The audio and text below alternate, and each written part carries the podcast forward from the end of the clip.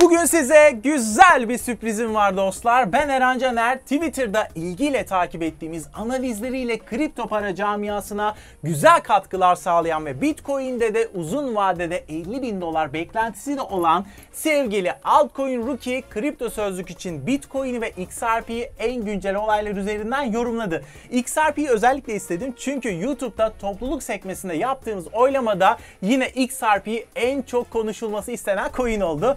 Rookie'den sonra da ben Eylül ayında ilk 15 kripto parada henüz analiz etmediğimiz Tron'u, Cardano'yu ve Monero'yu teknik ve genel şekilde analiz edip yatırımcıların dikkat etmesi gereken önemli haberleri, önemli seviyeler nereler mesela bunları paylaşacağım ki özellikle Cardano'da kıpırdanmaları olabilir. Hadi bakalım içeride önce Rookie'yi Bitcoin ve XRP için dinliyoruz tam gaz sonra da benle devam ediyoruz bam bam.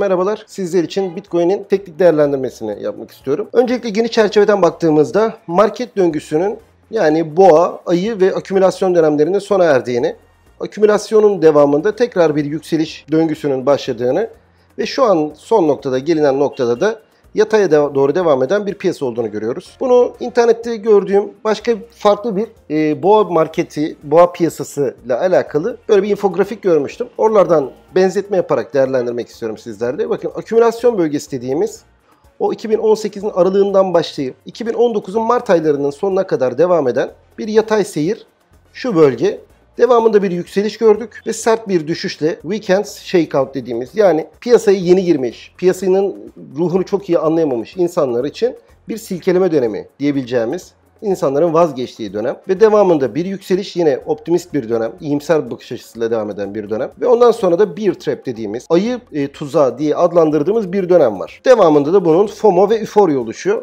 Bakın akümülasyon bölgesi böyle diye düşünebiliriz. Devamında şuradaki şu düşüş shakeout weekends diye değerlendirebiliriz ve devamında bir yükseliş daha sonra yataya bağlıyor. Bakın şu bölgeye ben çok benzetiyorum onu. Belki biraz daha dip yapacaktır ve bir bear trap oluşturacaktır diye düşünüyorum. Ve devamında da Euphoria'ya doğru daha büyük bir yükselişin olduğu döneme doğru gireceğiz diye değerlendiriyorum ben. Bunu niye göre söylüyorum? 2020'de Mayıs ayında yaşanacak olan halving var. Biliyorsunuz Bitcoin'in ödül yarılanması. Ondan dolayı hala fiyatlanmanın sona ermediğini düşünüyorum ve devam edeceğini düşünüyorum ben bunun. Geçmiş yıllarda yaşadığımız durum buydu. Ancak tabii ki yanılıyor olabiliriz. Belki de şu zirve gördüğümüz yerler euforia ve tekrar ayı piyasasına da giriyor olabiliriz. Benim bakış açıma göre hala yükseliş trendi Bitcoin'de bitmiş değil. Bu peki bear trap dediğimiz nereye kadar düşüş gerçekleşebilir? Benim beklentim 7500'lere kadar, 7700-7500 civarına kadar, bu bölgelere kadar bir düşüş yaşayabilir Bitcoin. Ve devamında tekrar yükseleceğini umut ediyorum. Ee, daha altına iniyorsa da artık ayı piyasasında olduğuna inanmaya başlayabiliriz. Peki biraz daha grafiğimizin içine girelim ve daha yakından incelemeye başlayalım. Günlük grafikten şöyle baktığımızda şu iki destek direnç bölgesini mutlaka bir görmemiz, gözlemlememiz lazım diye düşünüyorum. Bakın şu bölge buradan şöyle devam eden bir bölge var. Şu blok. Burada alıcıların sıklıkla şurada bakın birincisini görüyoruz. Karşımıza çıktığını ve alıcıların burada iştahlı bir şekilde alımlar yaptığını ve devamında da ayıları yendiğini görüyoruz. Son geldiğimiz noktada da bu şekildeydi. Bu olumlu bir şey. Bu bölge oldukça kuvvetli bir destek olduğunu gösteriyor bize. Bir de şöyle bir durum var. Şuradan bakın. Şöyle mıknatısı alayım. Şurada zirveden itibaren çizdiğimiz zaman şöyle bir çizgi. Şu bölgelerde onu da şöyle gösterelim. Bu bölgelerde bir dirençle karşılaştığını ve satıcıların da bu bölgelerde alıcılara göre daha iştahlı olduğunu ve giderek alçalan bir üçgene dönüştüğünü görüyoruz. Şeklimizin, çizelgemizin, e, grafiğimizin.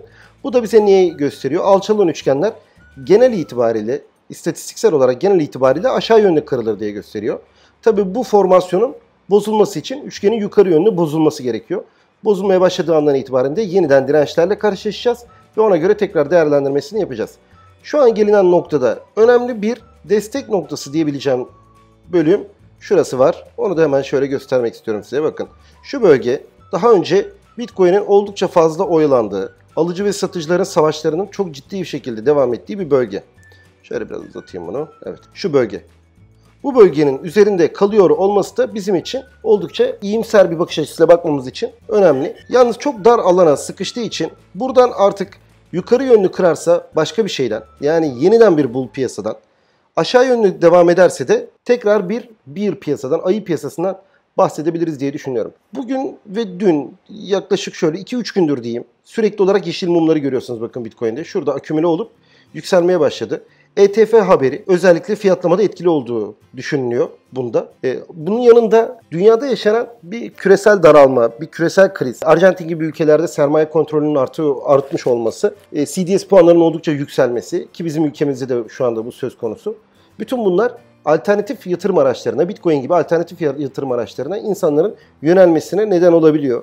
Bunlar da fiyatlamada etkili oluyorlardır diye düşünüyorum. Ripple grafiğine de baktığımızda Ağustos 2018'de ve Eylül ayının ortalarında görmüş olduğu dip noktayı şu anda hali hazırda tekrar test ettiğini görüyoruz. Bu bölgelerde tekrar bir akümülasyon, bir e, toparlanma olabileceği kanaatindeyim. Ripple piyasada oldukça farklı bir yeri var Ripple'ın. Stabil coin gibi oldukça yatay bir seyir oluyor. Ancak sert harekete başladığında ciddi bir FOMO'ya neden oluyor ve burada görmüş olduğunuz gibi birkaç gün içerisinde 3x'i görebiliyor. Eğer uzun vade tutmayı düşünen arkadaşlarım varsa bu bölgenin almak için uygun bölgeler olduğunu değerlendirebiliriz. Altında stop olmak kaydıyla. Burada anlattığım hiçbir şey bildiğiniz gibi yatırım tavsiyesi değildir. Kendi araştırmanızı yapmanızda fayda var. Hepinize tekrar teşekkür ediyorum. Şimdi sevgili Rookie'den sonra ilk maddede Justin Sun'ın tronunu konuşalım. Sonrasında da Cardano ve Monero ile devam edelim dostlar. Bu arada bu cuma günü çekilişimizi yapacağız ve içinde 10 Hobby Token ve çeşitli hediyelerin olduğu hediye kutusu bir şanslı takipçime gidecek. Çok az kaldı yani. Katılmak için abone olun, zile dokunun, videolarımı beğenip hemen yorumlarınızı aşağı yazın dostlar. Diyerek Tron'a bağlıyorum olayı. Tron geçtiğimiz aylarda biliyorsunuz yani bu satın aldığı BitTorrent platformu biraz böyle sessiz sedasız şekilde Be Live adında bir blockchain tabanlı video çekerek para kazanılabileceğini söyledikleri bir sosyal medya uygulaması çıkarıyor. Daha alfa veya beta sürümleri piyasada yok. Ama bu uygulamanın ortaya çıkmasıyla birlikte şayet hani piyasa toptan çok kötü değilse Tron ve BitTorrent token'da yükseliş görebiliriz. Ayrıca Tron'da başka bir olay daha var dostlar. Tron blockchain'in tek tıkla entegrasyonunun yapılabilmesi için bir fikir birliği modülü geliştiriyor. Tron'un kolayca yayılabilmesi, geniş kitlelerce benimsenebilmesi için bence önemli bir gelişme olabilir bu. Ayrıca yeni bir gelişme olarak Tron Sun Network protokolünü duyurdu. Bu protokolle birlikte Tron ağında artık işlem ücretleri böyle daha düşük olup ağ performansı artacak ve akıllı sözleşmeler daha verimli hale gelecek. Bir de dostlar Tron 2 gün önce Bitstamp borsasında listelendi. Yani artık orada da Tron alınıp satılabilecek. Bir de Tron'u konuşuyorsak Justin Sun'ı zaten es geçmek olmaz. Gerçi Justin Sun bildiğimiz gibi yani hani orada çok bir değişiklik yok ama işte şimdi bir kripto para analisti çıktı dedi ki Justin Sun'ın Twitter'da binlerce sahte takipçi satın aldığını iddia etti. Ben de bunun üzerine bir var internette merak ettim oradan sorguladım. Yani çok böyle gibi görünmedi bana. 1.7 milyon takipçili bir Twitter hesabına günde 5000 6000 takipçi hani çok gelebilir bence ama tüm takipçilerinin yarıya yakını aktif değil. Belki tweetlerini görmüyor bile. Neyse işte bildiğimiz Justin Sun bu çok bir şey söylemeye gerek yok o tarafta.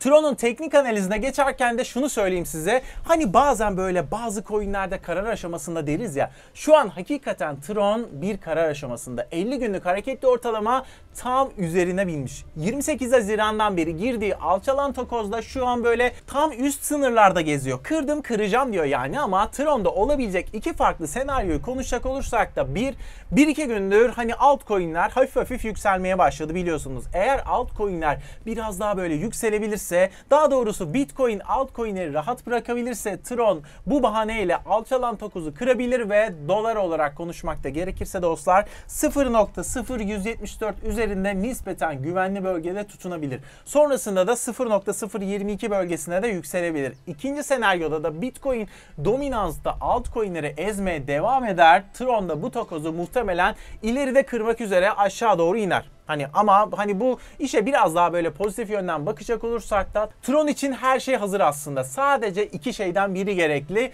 Ya Tron'dan süper bir haber gelmedi ya da piyasa genel olarak toparlanmalı diye bir yorumda koyarak şimdi ikinci maddede Cardano'yu konuşalım. Cardano'nun CEO'su Charles Hoskinson diyor ki Eylül ayı Cardano için çok önemli bir ay. Uzun zamandır beklenen Shelley testneti nihayet geliyor. Bir de yine Eylül ayında Cardano'nun programlama diliyle ilgili de yine önemli bir güncellemeyi duyuracaklar. Cardano'da hani Tron'daki kadar olmasa da yine bir alçalan takoz formasyonu var. Yani bir yerlerde yükseliş gelecek demek anlamına gelebilir bu. Bir de Binance borsası kaldıraçlı işlem yapanlara vermek üzere biliyorsunuz lending yani kiralama işlemini geçtiğimiz günlerde başlatmıştı. Ben de buradan sizlere bunu duyurmuştum. İşte o lending ikinci aşamasına girdi dostlar ve direkt olarak Cardano sahiplerini ilgilendiriyor bu haber. Çünkü artık Cardano'lar da Binance borsasına kiraya verilerek ekstra gelir kazanılabiliyor. Bu lending olayıyla ilgili düşüncelerimi ben geçtiğimiz videolarda paylaşmıştım zaten. Merak edenler önceki videoları izleyebilirler. Ha bu arada şunu söyleyeyim Cardano 2017 Eylül'de kurulmuş. O meşhur boğa sezonunun zamanlarından bahsediyorum yani. Reddit'te konuşuluyor ki şu an ikinci yılı dolayısıyla Cardano çeşitli sürprizler yapacak deniyor. Ama bu sürprizlere katılmak için de forum.cardano.org'a üye olmak gerekiyormuş dostlar. Yani Reddit'te böyle yazıyor. İlgileniyorsanız bir bakabilirsiniz forum.cardano.org'a. Şimdi isterseniz 3. maddede bu ay konuşmadığımız Monero'yu da şöyle hızlıca bir konuşalım. Monero'nun teknik analizinde yine altcoin'lerin çoğunda gördüğümüz gibi bir alçalan takoz formasyonu var. Fibo'ya da çok uygun şekilde desteklerden yükselip dirençlerden de aşağı yukarı dönmüş. Şimdi ise fazla söyleyecek bir şey yok aslında. 85-90 dolarları bizim konuşabilmemiz için bu hattı yukarı yönde kırması gerekir. Eğer 63 doların altına da düşerse daha da altını yani 55 doları bile o noktada konuşabiliriz Monero'da. Ama şu anki durumda bir pozitif bir negatif nokta var sanki Monero'da dostlar. Pozitif nokta şu ki 50 günlük hareketli ortalamayı kırmış. Ve Monero şimdi daha önceleri birçok defa gelip destek olarak kullandığı 77 doları tekrar yakalamaya çalışıyor. Negatif nokta ise şu dostlar. RSI şu an çok yukarılarda. Yani 30 ve 72 sınırı vardır RSI'da biliyorsunuz. 30 aşırı satış iyice düşüşü gösterir. 70 ise aşırı alışı gösterir. Elbette yani kırabilir ama aşırı alımdan sonra Monero'da hala ve hala alımı devam ettirebilecek bir şey var mı? Olabilir mi? Bunu sormak lazım ki ben pek zannetmiyorum.